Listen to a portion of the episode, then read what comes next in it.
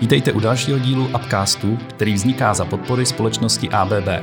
Tento podcast se zabývá technologiemi a inovacemi od vypínače až po umělou inteligenci.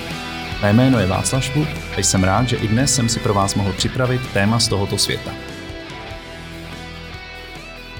Dobrý den, já vás vítám u dalšího dílu našeho Upcastu. Jedná se již o šestý díl a já jsem velice rád, že budeme navazovat na téma, které jsme měli v předcházejícím dílu, kde jsme si s Pavlem Praučem povídali o našem Evropském operačním centru a primární část toho centra sídlí zde v České republice v lokalitách v Plzni a v Ostravě. A jelikož to, jelikož to povídání bylo velice zajímavé, tak jsme se rozhodli, že si do dnešního dílu pozveme tři zaměstnance tohoto centra z různých odvětví. A tudíž bych rád mezi sebou přivítal Honzu Maršala. Ahoj Honzo. Ahoj. Petra Bagara. Ahoj Petře. Ahoj. A Petra Kubáta. Ahoj Petře. Ahoj. Já nevím, jak to zvládneme s dvouma Petrama tady v místnosti, ale snad se, snad se nějak domluvíme. Jedině, že byste měli nějaké přezdívky, kluci, co? Mě říkají uh, P3. P3, OK. A ty, Petře, máš taky nějakou přezdívku? Jo, mě říkají kamarádi Buggy. Buggy. Ve škole, aj v práci, takže... Tak uvidíme, tak uvidíme kam, se, kam se dneska posuneme s přezdívkama a s jménama, ale doufám, že to, doufám, že to nějak zvládneme. Jak jsem zmínil, minule jsme si povídali, co Evropské operační centrum dělá, čím se zabývá, na jakých zajímavých projektech pracuje. A dneska tady máme tři zaměstnance, kteří dělají každý trošku něco jiného. Podíváme se do oblasti marín, podíváme se do oblasti softwarového výzkumu a vývoje a nakonec se podíváme stále do marín, ale trošku z jiného, z jiného pohledu. A já bych možná začal, začal od Honzy, Protože my, když jsme se spolu bavili předtím, tak ty jsi mě zmiňoval, Honzo, že jsi vlastně do ABB nastoupil proto, že jsi nevěděl, co to znamená commissioning. Já předpokládám, že po těch letech v ABB tady tohle to už víš, ale možná mohl bys teda vysvětlit našim posluchačům, co to ten commissioning znamená? Tak commissioning, když to přeložím, tak dám do lidské řeči, tak je to uvádění do provozu. Takže uvádění do provozu elektráren v mém případě. Takže ty pracuješ jako kdyby v energy industry, to znamená tvým primárním záměrem jsou elektrárny. Je to tak, řídící systém elektrárny. A můžeš nám říct třeba, jak takový projekt probíhá, když uvádíte do provozu elektrárnu? Nebo můžeš možná to stáhnout na nějaký reálný projekt, na kterým se ty účastnil? To bych mohl určitě. Jde o to, to uvádění do provozu se, se vykonává většinou v zahraničí. My většinou cestujeme. A funguje to tak, že přijedou rozvaděče, v tom jsou naše PLC kontroléry a my zprostředkováváme ovládání těch strojů ve fieldu. Takže se dělají lupčeky, to jsou kontroly smyček, když se kontroluje zapojení, správné zapojení drátů. Když je to zkontrolovaný, tak se dělají funkční testy, to znamená, že se pouští motor jedna ze začátku na prázdno, potom už je tam nějaký to médium na těch, v těch trubkách, třeba když je to voda, tak s vodou a pak, pak už je hot commissioning, což je uvádění do provozu, kdy už jakoby vyrábíme elektřinu. No. Jak dlouho takovýhle projekt trvá potom? To, to je různý, jo. Třeba na Yunus Emre, to byl můj první projekt, tam jsem strávil rok a půl. Yunus Emre to je jaká země? To je Turecko. Turecko. Všichni o tom určitě slyšeli na Idnesu. ano, myslím si, že to médií proběhlo, projekt Yunus Emre. Je to velmi slavný projekt. Bohužel nedopadl ale ABB nám všechno fungovalo, to musím říct. Dobře, pokud bys měl, pokud bys měl třeba mě popsat, jako kdyby, jak to probíhá pak v té zemi, když tam přijedeš, jako ten, ten tvůj pobyt a ta práce jako taková. No tak letí se letadlem nebo autem. Většinou tě na, na letišti vezvene nějaká kontaktní osoba. A teď ubytuješ se a pak se spojíš s tím týmem, co už tam je, víceméně. A jde se na elektrárnu, udělá se nějaký vstupný školení, děláš svoji práci. No. A ty jsi do ABB nastupoval jako čistě commissioning engineer, to znamená, že tvoje práce byla opravdu jezdit na ty sajty, jezdit na ty projekty. Ano, ano, ano. A teďkom eh, děláš už něco jiného částečně, nebo pořád jako kdyby cestuješ po světě? Už se snažím necestovat. To je jakoby ten, ten progres v tom ABB by měl být, že bys měl začít jako commissioning engineer, aby se to všechno ošál když už to máš všechno ošahaný a víš, jak co funguje, víš, jak se to programuje, znáš nějaký ty standardy, tak si můžeš dovolit jako přestat jezdit a už pak tvoříš ten program samotný, který ovládá tu elektrárnu. Takže já teď můj hlavní náplní je tvořit ten program, který ovládá ty jednotlivé stroje na elektrárně. A když máš tu chuť, tak si prostě můžeš potom ještě... A když pořád... máš tu chuť a přijde nějaká zajímavá nabídka, tak, tak Nějak... se koukneš do světa. Nějaká destinace, kde by se ti mohlo líbit, jo? Přesně. A nebo jenom zajímavá ze, ze zpráv třeba. OK, dobře, k tomu se ještě dostaneme k těm zajímavým destinacím. Možná teď bych překročil k tobě, Petře. Eh, ty jsi z oddělení Marine, ta tvoje role nebo pozice aktuálně se jmenuje Senior Drive Engineer. Mohl bys nám říct, co vlastně jako je teda náplní práce Senior Drive Engineera? Tak vlastně moje náplň práce je uvádět do provozu frekvenční měníče na těch lodích. Jo, takže jak když přijedu na loď, tak většinou je to špinavá místnost plná rozvaděčů a prostě mým úkolem je to uvízt do provozu. To znamená zkontrolovat, jestli všechno je dobře zapojený, jak už tady Honza zmiňoval ty loopchecky, jo, že v podstatě musíme zkontrolovat veškeré signály, co jdou s těma ostatníma zařízeníma. Možná jenom pro posluchače mohl bys jako trochu přiblížit, jaký typ lodí, eh, na jakém typu lodí se vlastně pohybuješ? Momentálně pracuju na výletních lodích. A to jsou vlastně takový největší výletní lodě, největší zařízení plovoucí na světě, protože to se bavíme lodě o velikostech 350 metrů na délky a váhy kolem, já nevím, skoro 200 tisíc tun. Takže jsou to takový veliký monstra. A jakým způsobem vlastně to probíhá teda? Ty tam přijedeš, začneš teda kontrolovat ty signály, to se děje někde v doku nebo v přístavu, nebo to probíhá na moři? Lodě je většinou v přístavu, buď je ve vodě nebo je v suchém doku a vlastně ta kontrola začíná a oživování těch driveů, zapojení ovládacího napájení, naplnění vodou, teď otestování e, vlastně s rozvodnou a už pomalu to zapínání pod napětí a testování a tak dále. Mm-hmm. Ty projekty se asi nedějou tady v České republice, to je asi taky všechno v zahraničí. No nejvíc projektů vlastně máme tady po Evropě s těma výletníma loděma, většinou vlastně Německo, Francie, Itálie.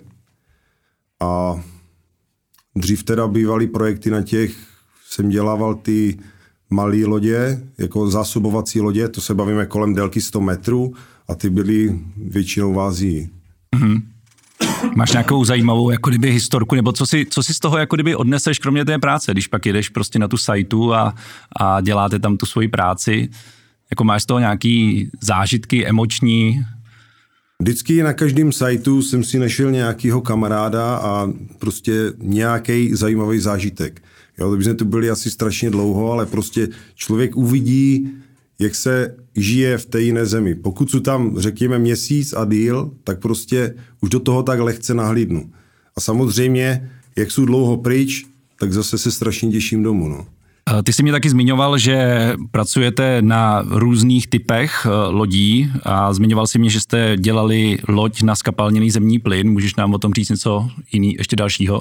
Ano, to bylo před pár lety, to byla vlastně Aida Nova v německém v německé loděníci a bylo tam teda hodně úskalí a vlastně to lazení během třeba přidávání výkonu a tak dále na ten zemní plyn. Ono ty reakce toho generátoru na ten zemní plyn jsou takový pomalejší, takže se museli ladit rampy a tak dále. Párkrát nám to zhaslo. To se stává, no. Eh, a potom, když se třeba podíváš do nějakých jiných zemí, já vím, že jsi mě zmiňoval eh, Norsko a krásná plavba, krásná plavba kolem fjordů. Jo, tak jako to Norsko je nádherný, jo, jak se pluje, hlavně tam už nejsou ty problémy s tím, že je třeba málo vody pod kýlem, protože pak nemůžeme dosáhnout jmenovité rychlosti. Navíc je tam chladnější moře a ty výhledy jsou úžasný že ta loď, než jako kdyby vypluje do toho ostrého provozu, tak se dělá nějaká jako kdyby testovací platba, jo? plavba, jestli to chápu dobře. Ano, přesně tak. Vlastně ty měníče a veškeré zařízení se musí naladit, jak my říkáme, natůnit a v podstatě musí se otestovat všechny bezpečnostní prvky. Jo? Třeba jenom vypíchnu crash stop, jo, nouzový zastavení. Jedeme plnou rychlostí a ta loď musí zastavit na deseti délkách svých, jo. Takže když řekneme, že loď má 300 metrů, tak na třech kilometrech musí zastavit od povelu mm-hmm. stop, jo. A teď to, to se děje jako kdyby nějakým reverzním pohonem, nebo jak se zastavuje taková 350 metrů dlouhá loď? Máme vlastně dvě možnosti. Ten, ten hlavní, co, co děláme, tak vlastně, že kapitán otočí azipody o 180 stupňů oba. Takže vlastně vrtule jedou pořád, se točí pořád stejně a vlastně točí se proti směru proudu vody. Jo? A při takové akci vlastně vzniká, vznikají velké vibrace, ale vždycky se nám povedlo do těch deseti délek se vlíst, no, protože to se vlastně testuje, zapisuje, jak dlouho to trvá, v jaké rychlosti a tak dále. To je celá procedura, mm-hmm. jo, vlastně z DNV, což je vlastně ten, no to je prostě klás, který kontroluje vlastně všechny ty náležitosti, co ta loď má mít. Mm-hmm. Jo, bezpečnostní prvky, všechno prostě, co se má stát, když se přehřeje trafo, když a tak dále. Ty jsi zmínil Azipod, eh, což je součástí ABB portfolia. Možná eh, lidi vnímají ABB jako firmu, která vyrábí roboty, vyrábí vypínače a podobně, ale Azipod je součástí našeho portfolia. Mohl bys to možná vysvětlit, co to ten Azipod vlastně je? Myslím si, že to je zajímavý, velice zajímavý produkt. Ano, je to velice zajímavý produkt, přesně jak říkáš. Je to vlastně azimutová pohona jednotka, kde vrtule je přímo na hřídeli elektrického motoru, vlastně v gondole, která se otáčí o 360 stupňů. Znamená pro mě lajka, když si představím, že loď má vzadu nějaký šrouby, tak ten Azipod to ilustruje ty šrouby, ale každopádně se to dokáže otáčet o 360 stupňů. Laicky řečeno je to v podstatě vrtule s kormidlem v jednom. A ta největší výhoda je toho, vlastně ta manévrovatelnost, že se může točit kolem své osy, ale druhá věc je, že nemá žádnou převodovku. Jo, ten motor je dole v té gondole a vlastně je přímo spojený na hřídeli s tou vrtulí. To znamená, má větší účinnost, to znamená vyšší rychlost při nižší spotřebě a tak dále.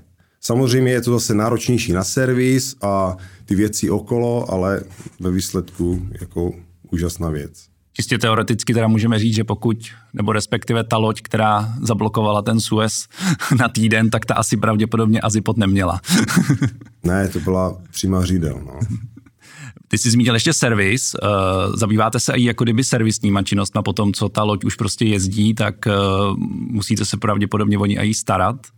Přesně tak. A vlastně třeba, jak už jsme zmínili tu Aidu Novu, tak v podstatě musel jsem ještě, já nevím, půl roku poté vlastně přijet na loď a předělávali jsme firmware na měníčích, aby se doladili poslední, poslední takové věci, které zůstaly otevřeny vlastně od dodání.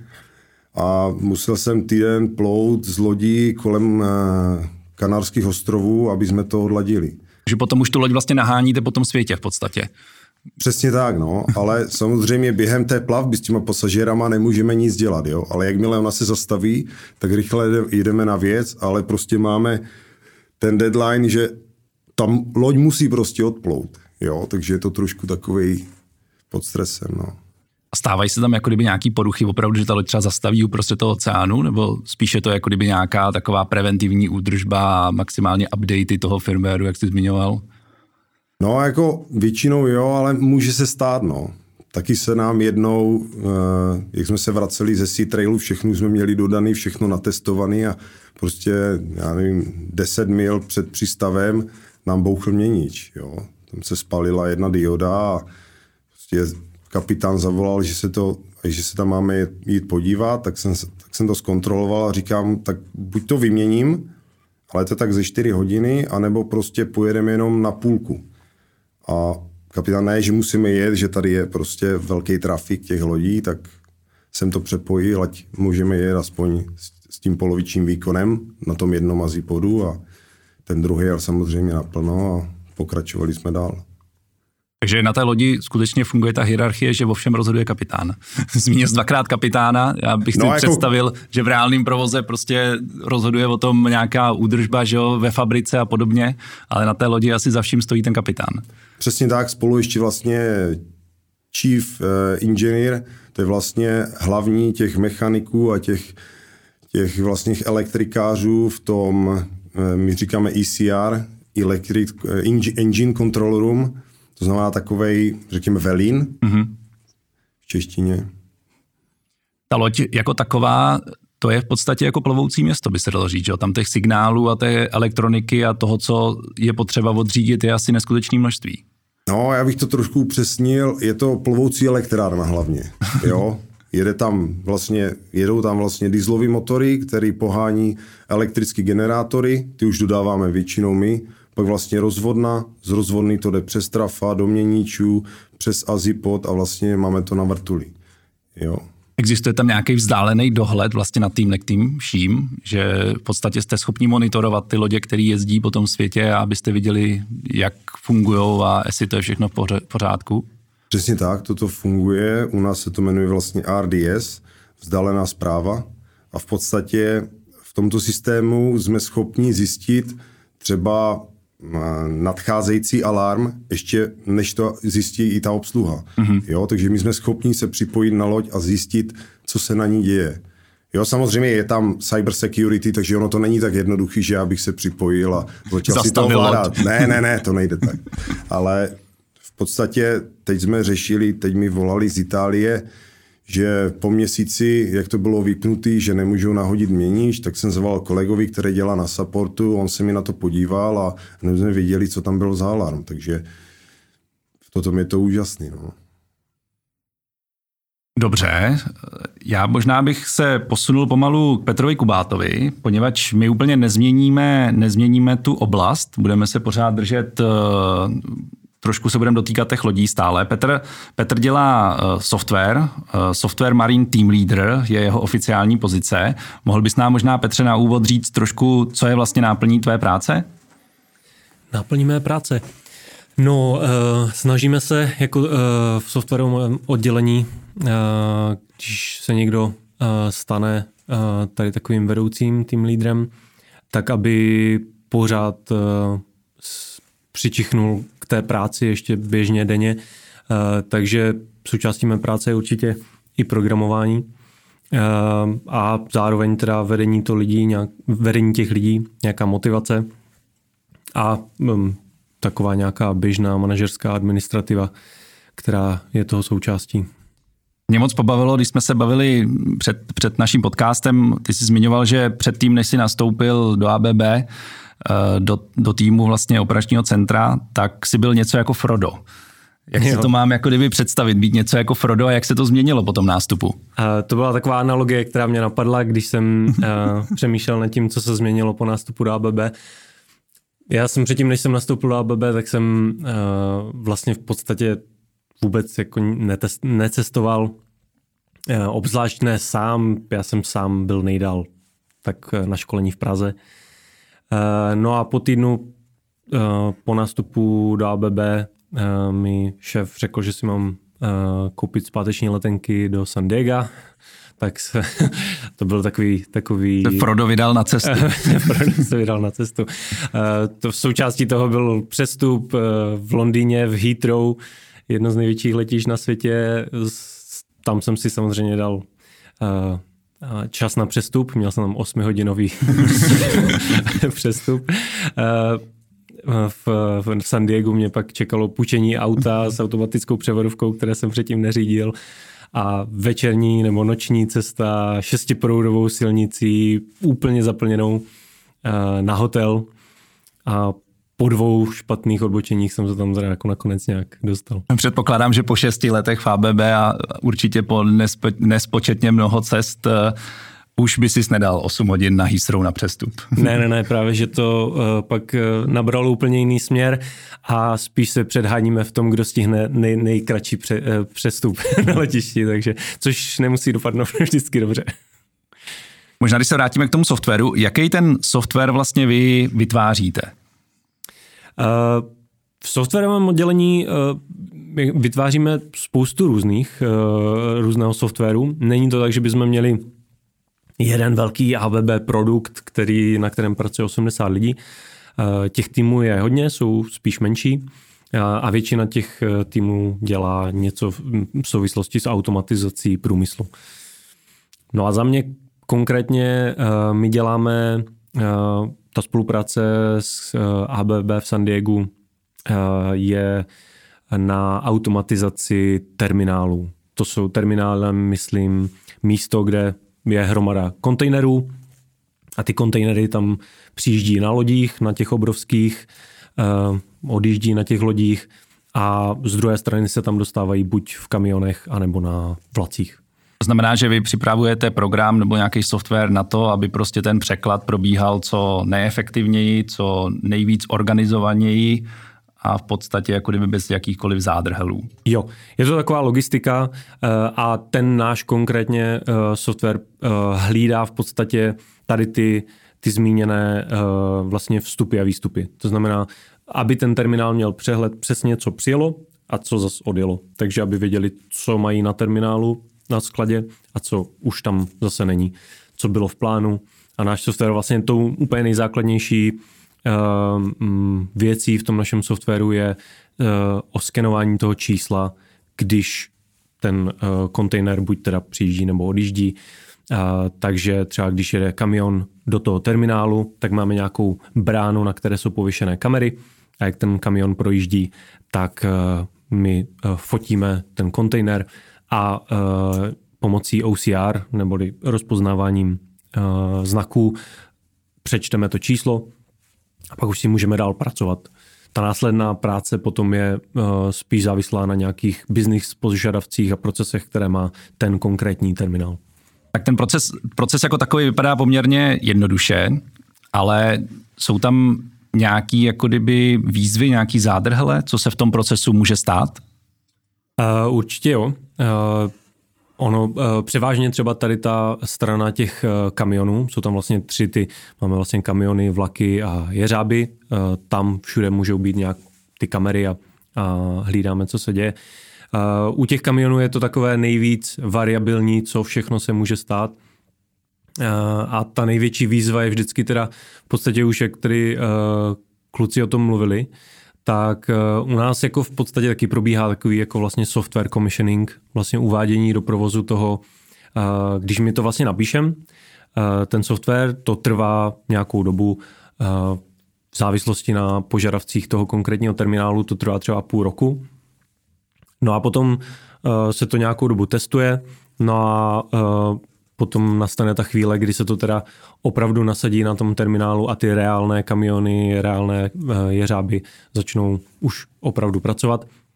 No tady ten moment toho, toho uh, uvádění do provozu samozřejmě je ten je to, kde trochu toho stresu určitě teda mm. uh, nastane, protože ten počet těch proměných, které do toho začínají vstupovat, je velký od, od toho, že může nějaký hardware selhat, od toho, že mm, co třeba ten člověk, jako je tam problém i ten člověk, ten řidič toho kamionu? Řidič kamionu je taková zajímavá entita v celém tom systému, protože protože ono při navrhování toho softwaru se mm, s ním člověk tak jako nepřijde do styku, eh, když ho eh, když píše ty jednotlivé věci tak eh, ten aktér řidiče kamionu tam úplně nějak extra moc nevystupuje do popředí. Eh, on nám dává data, protože když ten kamion vlastně projede tím portálem, my ho skenujeme čísla toho kontejneru, ten kamion vlastně pak zastaví u závory, u takového kiosku a tam má obrazovku, kde my mu dáváme nějaké instrukce, on musí vlastně poskytovat nám další data, třeba uh, jaké má, uh, jestli má pečetě na tom kontejneru, jestli nemá poškozený ten kontejner uh, a podobné. To, jak jsem říkal, už závisí na tom samotném terminálu. Nicméně tady ty obrazovky jsou, jsou triviální. To je vždycky jakoby, co jedna obrazovka, to instrukce, často ano, ne, otázky a podobně. Takže člověk tomu nepřikládá moc, moc váhy. No a pak nasazujete ten software a sledujete, co ti řidiči jsou schopni vymyslet a dělat a nestačíte se divit, protože tady takovéhle uh, případy a use casey by vás nenapadly ani v nejdivočejších snech. Zkus nám nějaký přiblížit use case, který by nás nenapadl ani v nejdivočejších snech. No já jsem se na to teda, přiznám se, připravil, protože uh, tady těch use caseů pár bylo. Takže jsem si udělal takový, takový seznam. Jsou to use casey, které se tady jako opravdu staly. Tohle jako si nevymýšlím, tohle jsou věci, se kterými jsme se museli nějakým způsobem vždycky vypořádat.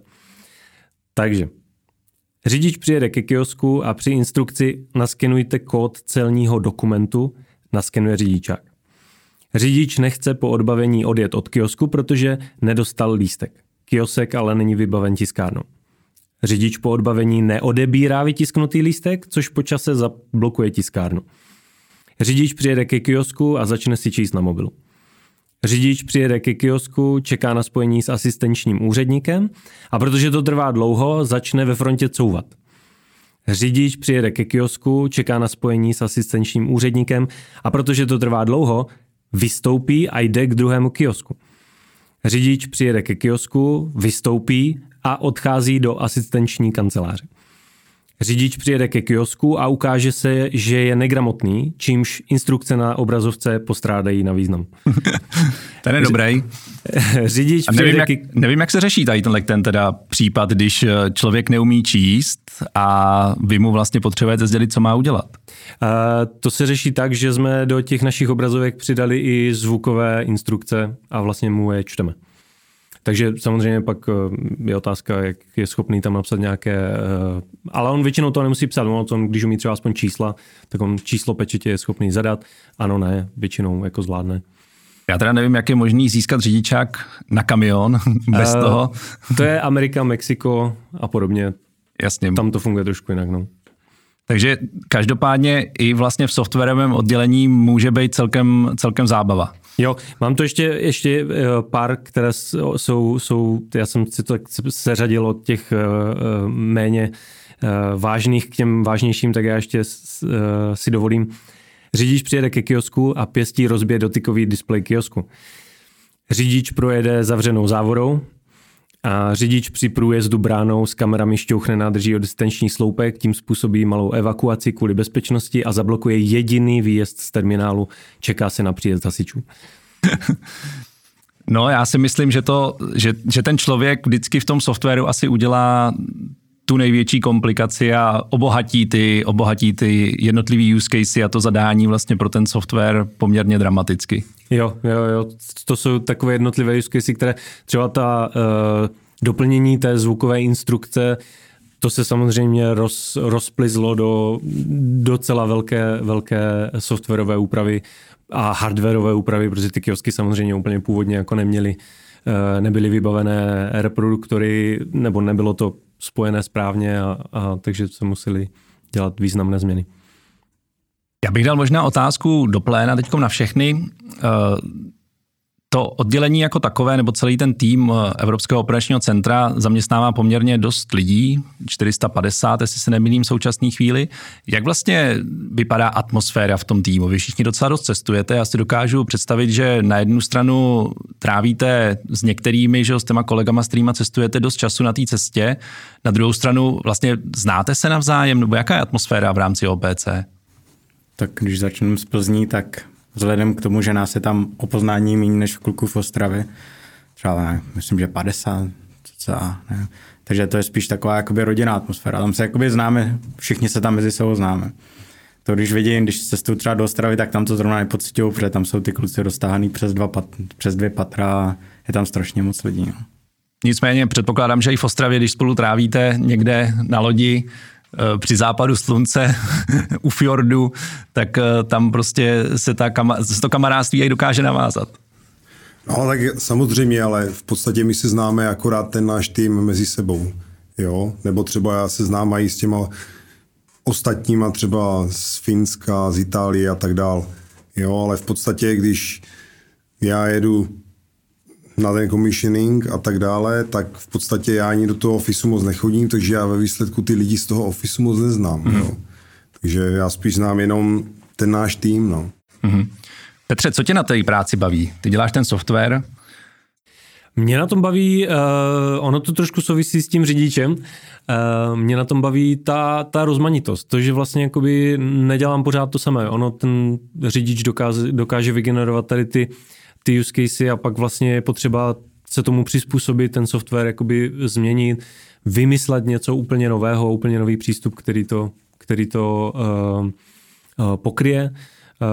To, že vlastně celé, celý ten tady náš software to není jako jedna aplikace, ale je to obrovský systém, který se skládá z webových aplikací, z servis, které ovládají hardware, závory, světla, kamery, až po prostě ty, ty samotné služby, které tam běží a vykonávají tu, tu logiku. Takže člověk vlastně jakoby si šáhne na všechno eh, a je to zajímavé. Je to prostě pořád, jakoby, přestože vlastně celou tu dobu, co jsem v ABB, vlastně pracuji na tady tom jednom projektu, tak mě to jako nikdy ne, neomrzelo, nenudilo. A co baví lidi od commissioningu? Hlavně to, že dělám s tou technikou a jakmile přijedu, tak vlastně je to nefunkční špinavá krabice a když odjíždíme, celý ten tým, tak je to prostě funkční zařízení celý, který je schopný plného provozu prostě s tisícema lidí. A to je takový prostě zadostí učinění, no. že prostě je taková kreativní práce. No. Teď napadla ještě jedna otázka. Stalo se ti někdy, že jsi musel opravdu tu loď nahánět jako třeba uprostřed oceánu? Jak, jak by to jako teoreticky fungovalo? Jako, jak by ses na tu loď jako dokázal dostat? No právě kvůli tomu máme Máme i vlastně školení, co se, týče, co se týká uh, dopravování na loď helikoptérou plus přežití, přežití na, na moři. Ale samozřejmě pokud je loď uprostřed oceánu, tak my se tam nějak nedostaneme, že? Hmm. To prostě není možné. Ale pokud samozřejmě to tak můžeme těma helikoptérama na, na, na plošiny a na lodě, co jsou blízko k pobřeží, no. Jinak pouze vzdálená přes internet, přes satelit pomoct. OK. Já si myslím, že to bylo strašně zajímavé povídání, kluci. Já bych vám chtěl všem třem hodně poděkovat, že jste tady s náma strávili těch 30-40 minut.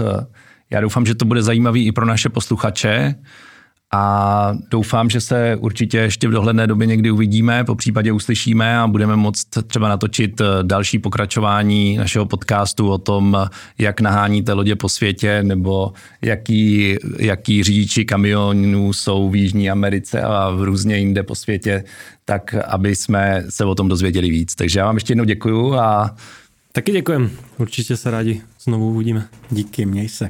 Díky. A vám děkuji za poslech a určitě se uslyšíme zase u dalšího dílu Upcastu. Mějte se krásně. Děkuji, že jste s Upcastem strávili příjemnou půlhodinku a budu se na vás těšit zase příští měsíc. Díky také patří společnosti ABB, která celý podcast zastřešuje. Pokud se vám podcast líbil, tak budu rád za sdílení na sociálních sítích a mezi přáteli. Náš podcast najdete na všech podcastových platformách. A nezapomeňte, že nám můžete psát na cz pomlčka abbcast zavináč abb.com a sdělit nám, co by vás v příštích epizodách zaujalo.